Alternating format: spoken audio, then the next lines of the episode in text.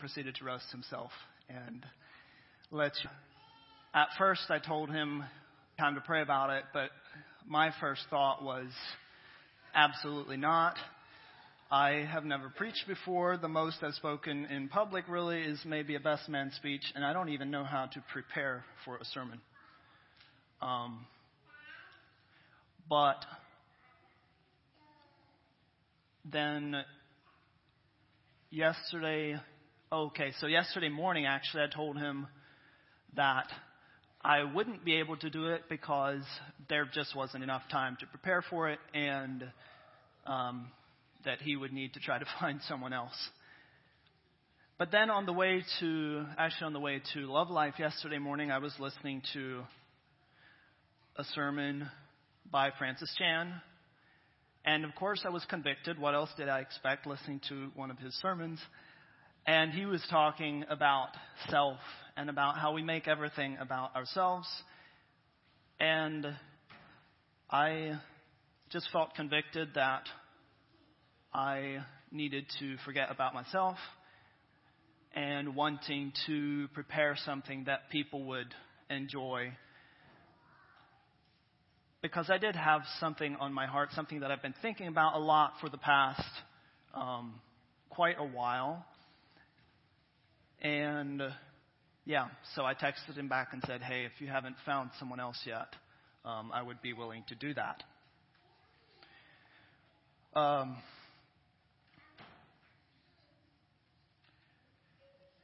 So, I'm wondering, what are you here for this morning? Whether we realize it or not, we're all adding something to our lives. We're all building um, by the things that we do, by the way that we live our lives. We're building something. And I don't know. I'm not, I'm not an orator. I'm not a big name speaker. And I may stumble over my words and confuse all of us. But the comforting truth is that what you need from me is not an eloquent speech. What you need from me is to be here with a broken and contrite heart and to, for me to be humble and willing for God to use me as He sees fit. Um, so let's just pray again um, before I start. Lord, you know the things that you've placed on my heart this morning. You know what this body needs. You know what every single person here this morning needs. You know that I'm incapable of bringing that for them. Even if I were able to sway them to, um, to sway them emotionally and to make them feel a certain thing, whatever I say can't reach their hearts, Lord. But you, your Holy Spirit, can bring about that change. Give me wisdom, Lord, and help us to learn from you. In Jesus' name. Amen. So honestly, I never realized what I was missing out on by not hardcore studying the Bible. Um, of course, I have read it through multiple times. I've read it all my life. I've listened to thousands of sermons and podcasts. But there was something so different about digging deep and studying on a single topic for hours that was so profound and faith building. And I just pray that the Holy Spirit would enable me um, to convey some of that this morning. If you would, please open your Bibles to Matthew 7. And I want to read some of the uh, last few verses, 24 to 27.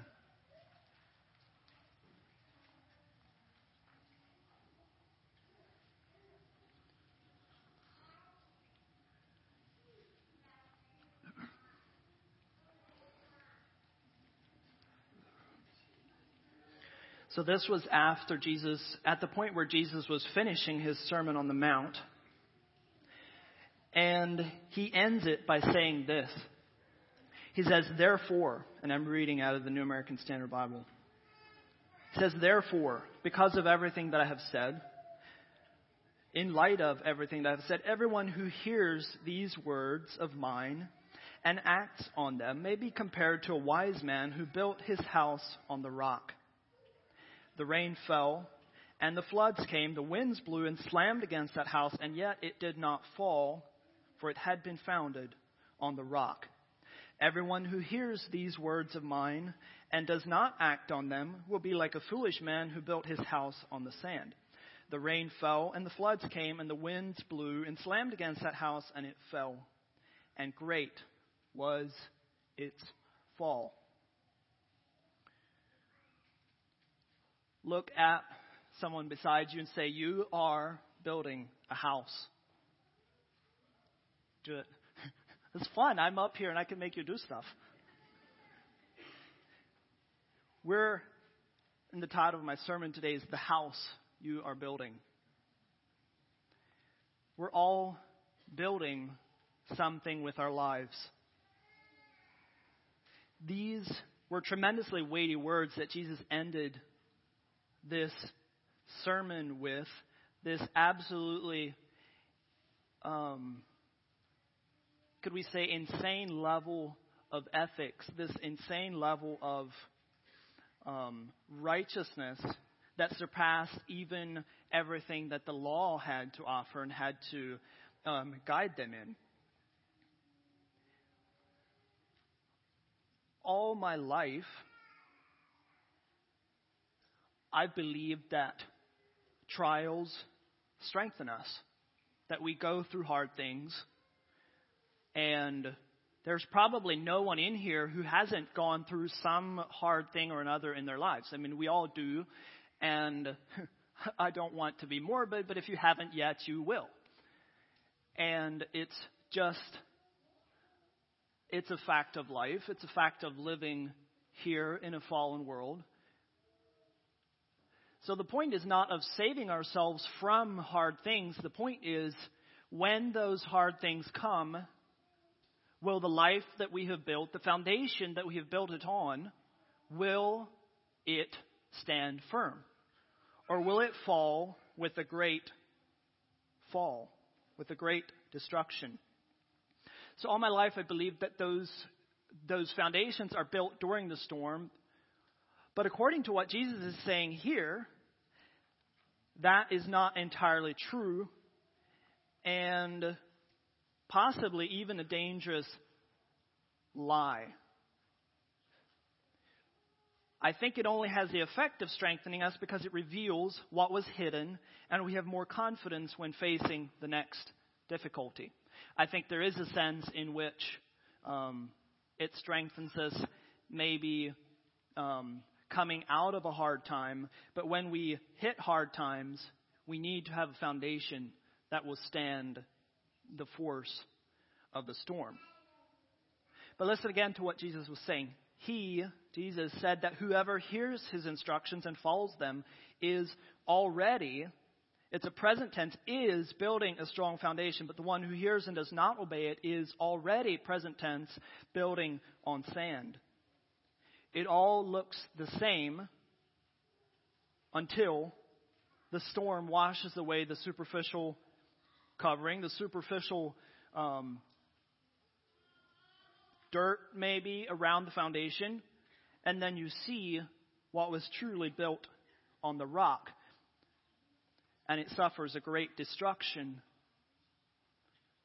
Those houses look the same, and probably both of the builders never intended for their house to fall. People don't just go out and build a house, or I hope People don't just go out and build a house intending for it to fall. And yet, the and yet it happens not because of what was done so much as what was not done. The interesting thing about lousy houses is not what is done that makes the house collapse, it's actually what's not done. And we're all probably familiar with the verse be in Numbers that says, Be sure your sin will find you out. But interestingly, do you know what sin that God was actually referring to? It was when the children of Israel were getting ready to go into Canaan. The tribes who were staying on the east side made a promise to go back with the rest of them into the land of Canaan and to fight. And they said, We will go. We will first build fortified cities to save our people, to keep our people safe while we're gone. Then we will go with you into the land of Canaan, and we will help you fight the giants. And then after you have all received your inheritance in the land of Canaan, then we will return. So Moses said to them, and this is in Numbers 32. If you do this, if you will take up arms to go before the Lord for the war, and every man of you will pass over the Jordan before the Lord until he has driven out his enemies from before him, and the land is subdued before the Lord. Then after that you shall return and be free of obligation to the Lord and to Israel. And this land shall be your possession before the Lord. But if you will not do so, behold, you have sinned against the Lord, and be sure your sin will find you out. It was actually a sin of doing nothing that was sure to be found out if they did not follow through on their promise. Which is the same thing that's happening when we build um, a house without putting down a foundation on Jesus Christ. Um, on an interesting side note, Jesus may also have been referring to a verse in the Old Testament in Proverbs that says, When the whirlwind passes by, the wicked is no more, but the righteous has an everlasting foundation. A storm was the biggest force that they knew of back in that time. And it's clear that whether we have faced that or will still face that, and even if not until the day of judgment, everything that we're building, the life, the choices, will be shaken um, in that day. In Luke chapter 17, when Jesus is talking about the day of the Lord, he inserts a phrase, almost um, just inserts the phrase, remember Lot's wife. He's talking about one person being taken in that day and the other left. And he just inserts that statement in there, remember Lot's wife. Because and I think the, the reason that that was inserted there is because we may think that in that day we will make the choice to leave. We will make the choice in that moment to flee, to, um, as Lot did. But Jesus puts in there, remember Lot's wife because the fact is that foundations are built before that day comes. The foundations are being built now. When they were escaping, when they were escaping Sodom and Gomorrah, Lot hesitated a little bit before going in Genesis 19, but it says that his wife lingered behind and then looked back and turned into salt. Her heart was set on earthly things. And she was married to Lot. They both presumably lived in the same house, had a family together. But on that day, when the wrath of God was poured out on Sodom and Gomorrah, it was revealed that her heart was still in was still attached there.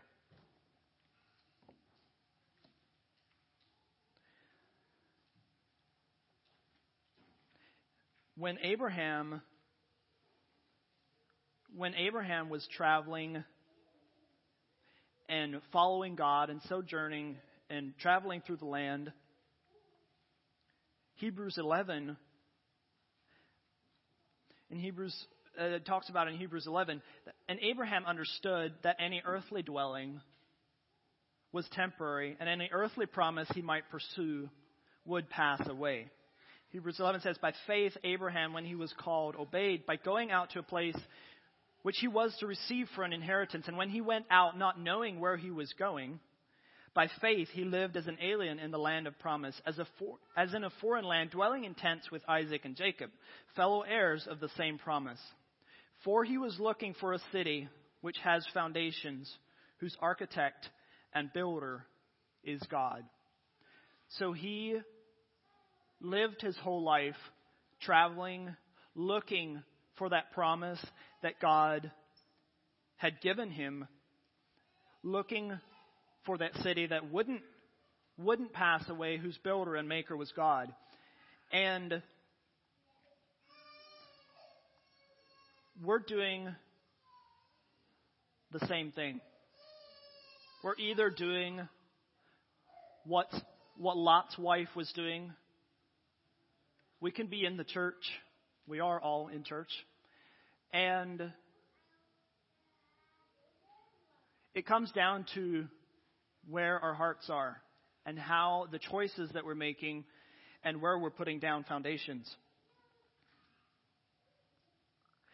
But there's a cost with both of those. There's a cost with living the way that Lot's wife did with her heart and her life um, being founded on earthly things. And there's a cost associated with living how Abraham did and being and living as an alien in the land um, that he was traveling in, looking for something beyond, something above what was around him and what the people around him were seeking. The, the rich young ruler who came to Jesus had accumulated so much that the cost of losing what he had already built was too much to give up for the eternal kingdom. He comes to Jesus and says, What must I do? Jesus gives him all these things, and he's like, I have done all these things, but what, what more? And Jesus, knowing his heart, says, Hey, sell all that you have. Build on an eternal foundation. Because he knew that the rich young ruler's heart was in those possessions that he had. All foundations are not equal, and we have to count the cost and the value as we're building our lives. Paul said this, according in 1 Corinthians chapter 3, according to the grace of God which was given to me, like a wise master builder, I laid a foundation and another is building on it. But each man must be careful how he builds on it, for no man can lay a foundation other than the one which is laid, which is Jesus Christ. He's not saying that no one can build on anything else. He's saying this is the only true foundation that won't be shaken in that day when the storm comes. Now, if any man builds on the foundation with gold, silver, precious stones, wood, hay, straw, each man's work will become evident. For the day will show it, because it is to be revealed with fire, and the fire itself will test the quality of each man's work. If any man's work which he has built on it remains, he will receive a reward. If any man's work is burned up, he will suffer loss, but he himself will be saved, yet so as through fire. Even after the foundation is laid, there is only one true foundation, which is in the finished work of Jesus Christ on the cross. But even after that point, there are choices that we make as we are living our lives. There are choices that we make that are building on that foundation. In that day, at the end, when earth and all that we know passes away, it will be revealed what we're building and how, what foundation we built on, and what building materials it was that we used to build. And we have to understand that we're choosing those things now.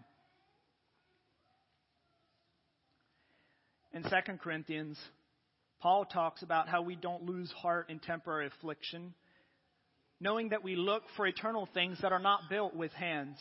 Because we know that if the earthly tent, which is our house, now is torn down, we have a building from heaven, a house not made with hands, eternal in the heavens.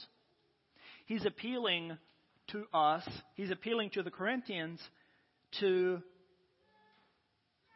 to build and to place our hope and our trust in this heavenly home, this heavenly house that will remain. But we have to make this practical. And we have to realize that for us to build houses that withstand the worst of storms, it's crucial that it becomes practical, that we know how this applies to our own lives.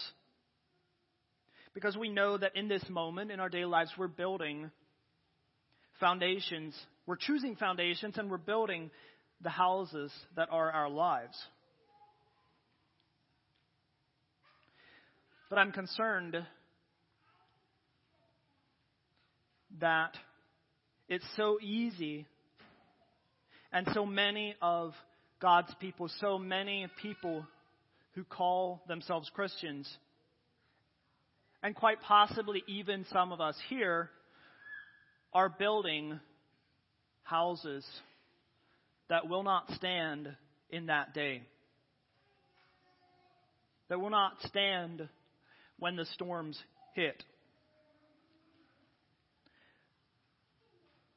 But how do we know how do we know? How can we know that we're building something that will stand? How can we know that we're not being deceived in the things that we believe and the things that we're choosing? How can we know that we are building on a foundation, that we have a house that will stand in that day? And we can talk about it all day long. We love to make it theological. What does it mean in the Hebrew and the Greek? and we love to debate it. We love to make it philosophical. How does it change our lives? How, what, what difference does it make in our community? And even among some, they love to make it mythological. Those were stories from back then that have no bearing on our lives today. And that was all back then. Sure, there may have been some moral um, good in the teachings of Jesus, but today we don't worry about that. Um, we choose our own path forward. As long as we only speak of it, we're the foolish man who is building on the sand. We debate it, we sing it, but are we willing to act on it? To put the full weight of our life and hope on it? It's really what it means to believe in Jesus. Is to put our hope and our life, to, to put our, to hang our lifeline on what He has done, has promised, and has called us to. And this foolish man who's building on the sand, he wasn't someone who had never heard the gospel. He wasn't someone who had never been to church. He was probably at church every Sunday, probably in the synagogue. But come Monday, it's not applicable. It's not practical. In our day and age, we can't live this way. It's, and we start making excuses. And I have to say here there are a lot of false teachings about Jesus' teachings in the Sermon on the Mount. Some will say it's a list of things just to show us how we fall short of what God requires so that it would drive us to the cross, that it would drive us to trust in Jesus, and that it was never really intended to be a reality in our lives. There are others who will say that this is a higher standard and we need to live by it. And it's turned into another list of do's and don'ts and commandments. And they burden people down. But neither of these are true. God's commandments are not burdensome. His yoke is easy. His burden is light. But His commandments are not empty. It's not just poetry, it's not just good moral um, teaching. It is the Word of God, and it is His calling for us. That would be a, no, a whole other sermon entirely, but the secret lies in coming humbly to God and saying, Not my will, but your will be done.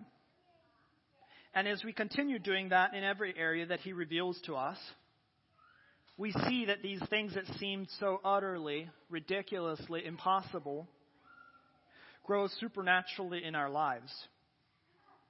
We say yes with our words and our actions, and He brings forth the fruit. But practically speaking, how do we know that we're not being deceived? How do we know for sure that our lives are being built on Christ and that we're building with materials that will hold up through the storm? Is it even possible for us to be deceived? Or do we pray a prayer, go on with our lives, and we magically end up in heaven someday? And what we do between now and then has no bearing, is no proof, and no consequence as it relates to the teachings of Jesus.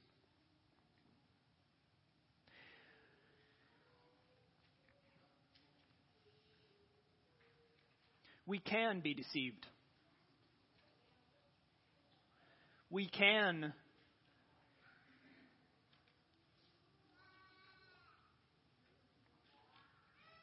there will be people in that day say, Lord, Lord, haven't we done all these things? And Jesus says, actually, also in Matthew chapter 7, he says, Depart from me, I never knew you.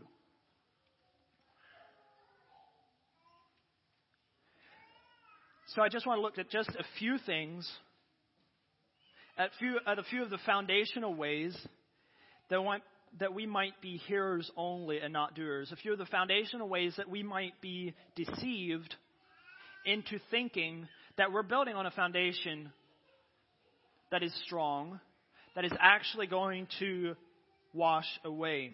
You could almost say that these are cracks in our foundations, cracks in the houses that we're building that cause structural damage and keep us from having a strong foundation and a strong house. And we talked about this in Steve's Sunday school session this morning. One of those foundational cores is hidden sin in our lives. Sin that we are not willing to give up, either because we're not tired of it yet, or because we believe it will cost too much to bring it into the light. It's probably fine other people are probably doing it too. Other people would probably not understand what I'm going through. The pressure is just too much. Don't they see the world that I have to live in? Don't they see all these things? It's just too much. Everybody does it. I'll never get over this. Nobody needs to know. Like Don was saying this morning, I don't want to harm God's reputation by bringing this into the light.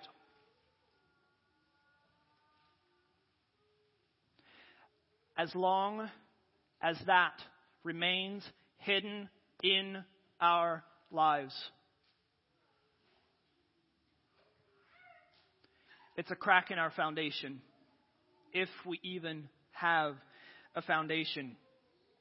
Openness and honesty within the body of Christ is the reinforcement in the structure, the rebar, the steel bars that bind us together. The love that Jesus said we would be known by is possible by the supernatural unity and grace that comes from the Spirit of God within us. But we can't be connected with the body if Satan can convince us to hide sin and live double lives. How am I so sure of this? Maybe this is just me uh, preaching. Maybe this is just a radical idea and nobody actually should do this. And it's completely unrealistic. Listen to this. John chapter 8, Jesus said, I am the light of the world. He who follows me will not walk in darkness, but will have the light of life. And I think we could say here that he's basically saying the same thing as I am the light of the world. He who builds their life on me will not build in darkness, but will have the light of life, illuminating, shining, and bringing life. Psalm 32.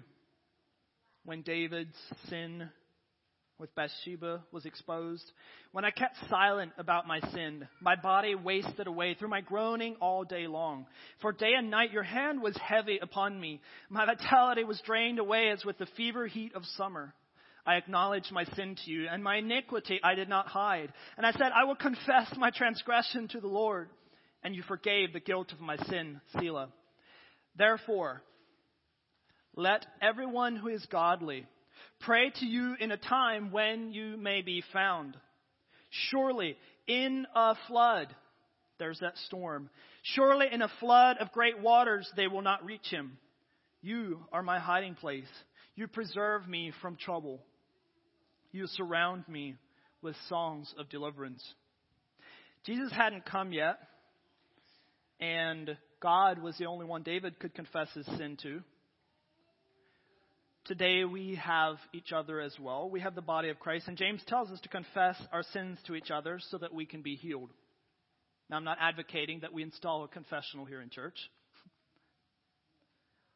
But if there's something in our lives that we can't get victory over, we need to find trusted friends who can encourage us, admonish us, and pray for us so that we can be healed so that those cracks in our foundation can be healed.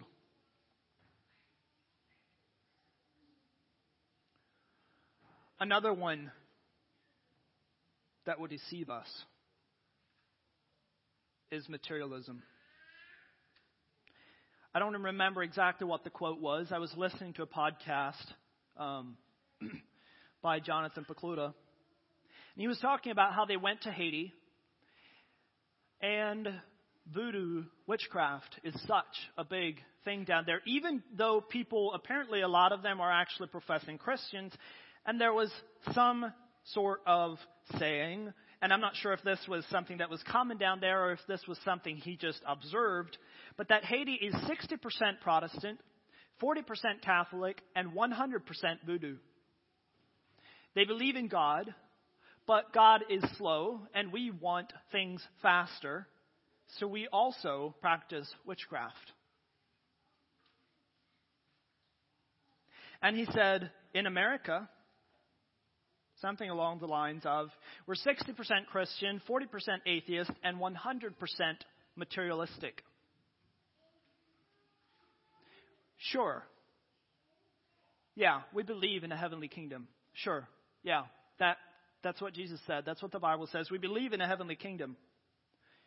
But in the meantime, because he might not see what I'm going through, he might not see what's coming, Um, he might not see that there's a recession coming. He might not see that I need this um, money for whatever. He might not see that I need security at least while I'm here. I need to store up so that my children have a good life. And then your children grow up hearing that and they save up so that their children can have a good life. And their children save up so that their children can have a good life. And the cycle continues and we build things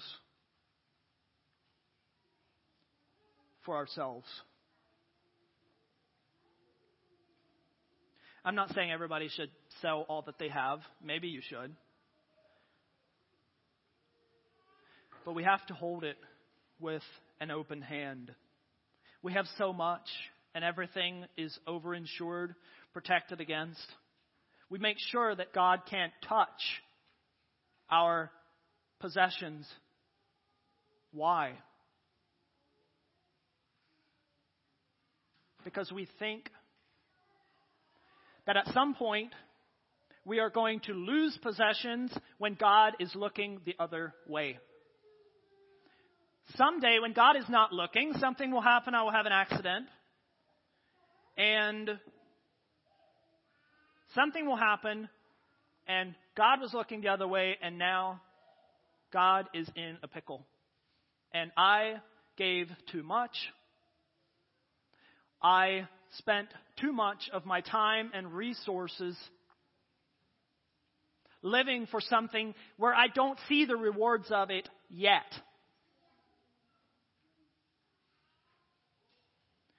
And so we build a buffer around everything because Dave Ramsey says we should. Sorry.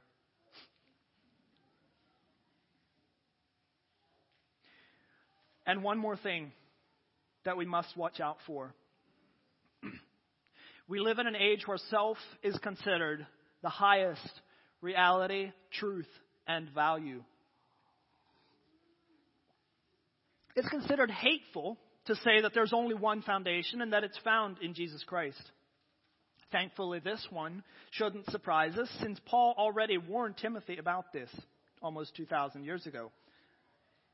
But realize this that in the last days, difficult times will come, for men will be lovers of self, lovers of money, boastful, arrogant, revilers, disobedient to parents, ungrateful, unholy, unloving, irreconcilable, malicious gossips, without self control, brutal, haters of good treacherous, reckless, conceited, lovers of pleasure rather than lovers of God, holding to a form of godliness although they have denied its power.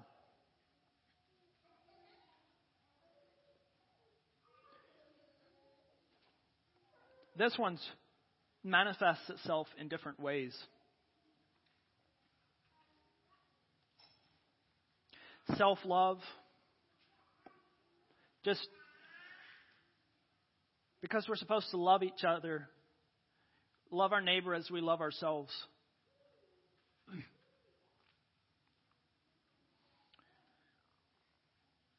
We say, oh, well, I don't feel good about myself. So, how am I supposed to love my neighbor? I don't like what I see when I look in the mirror. So, I'm going to have to work on that before I can love others. It's not what the verse is saying at all. We're already thinking about ourselves all the time. And we have to get that. We have to get our view of ourselves from what God has to say and not what we feel about ourselves as we build our lives on the foundation of Jesus Christ, as we build our lives for an eternal purpose, self fades into the distance. Moral relativism well, we can't really know what's right and wrong. There is no one foundation. You have your right way of doing things. I have my right way of doing things. And you can't tell me that the way that I'm doing things is right side up. You can't tell me that the way that I'm doing things is built on a, on a solider foundation than what you're building on and building with. Nobody knows. And we're just getting started with this one in society. It's so quickly becoming worse and worse. Truth has turned from objective into subjective. Well, it's only true if I experience it that way. It's only true if it feels that way to me. And before we know it, we have eroded. We have, it's like we're sitting on the tree branch and cutting it off. It's like we're standing at a lighthouse and shooting missiles at the base. It's like we're in a tunnel and shoveling dirt behind us to clog the, to clog the tunnel behind us because we don't want to be affected by something that sets a course in a singular direction. We want to do what we want to do. Nobody tells us. We love ourselves and we love to do what we want to do. But it's temporary. It's all passing away. And if we build on it, it will fall and the destruction will be great. We need to be honest with ourselves and those around us. What is it that we're building on? Will the houses of our lives withstand the storm? Are we open to do the instructions of Jesus and not simply to listen? Are we willing to walk in the light, to expose everything that we need to be healed from? Are we willing to say no to the desire to store up treasures on earth to make sure that we live our best lives now? Are we willing to stand on the truth of Scripture and say that, you know what, no matter what culture says, no matter what culture says, this is true. This is my one foundation.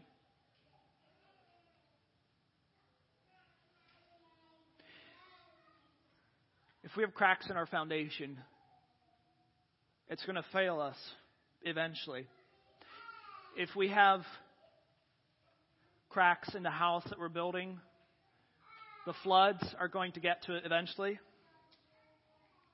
We may be able to fool everyone else and even ourselves for quite a long time, but we never deceive God and we never escape reality and the consequences of where and how we choose to build. It will be revealed in that day.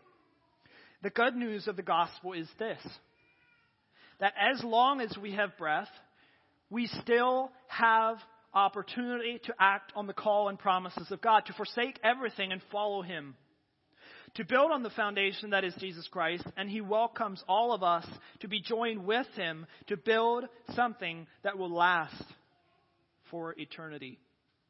After all that we see here is long gone,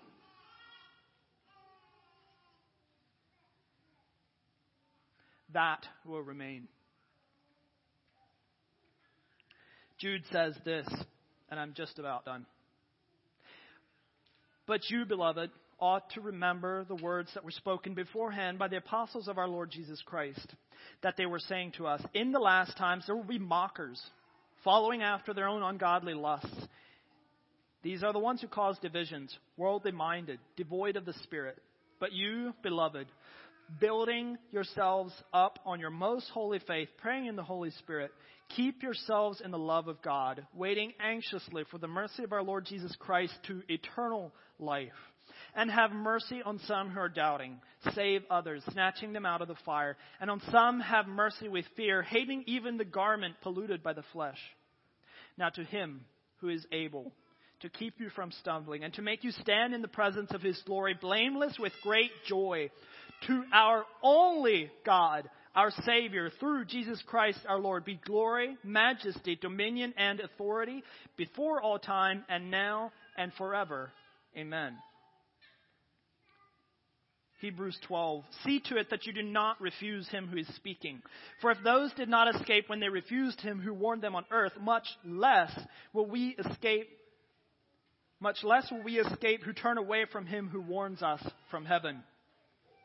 His voice shook the earth then, but now he has promised, saying, Yet once more I will shake not only the earth, but also heaven. This expression, yet once more, denotes the removing of those things which can be shaken. So that those things which cannot be shaken remain.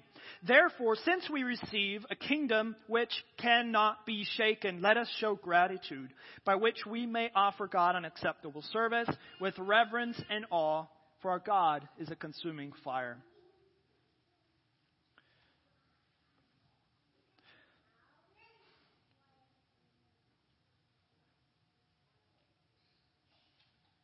brothers and sisters, family of God, children of God, the alarm has been sounded.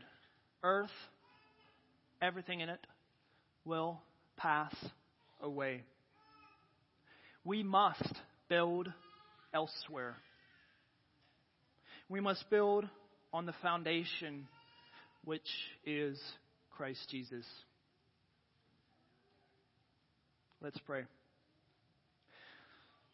Lord, give us wisdom. Give us humility to walk in openness before you, being honest with you and with your body about where we fall short, Lord, that we would not look at each other in condemnation, but Lord, that when those things are exposed, that we would help each other, that we would build each other up in the most holy faith striving together to build things of eternal value. Lord, if there are words that I spoke today of my own um, initiative, if there are words today that I spoke in pride, if there are words that I spoke today that are out of line with your character and your word, Lord, I pray that you would make people forget them as they walk out of here. Lord, but if I spoke words that are coming from your heart, if I spoke words that are important for your church to hear, oh God, I pray that you would bring conviction,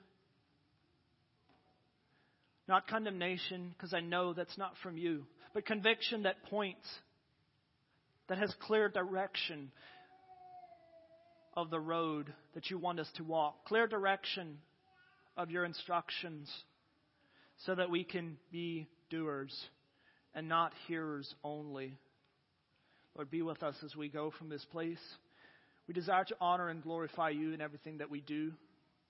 I pray this in Jesus' name. Amen.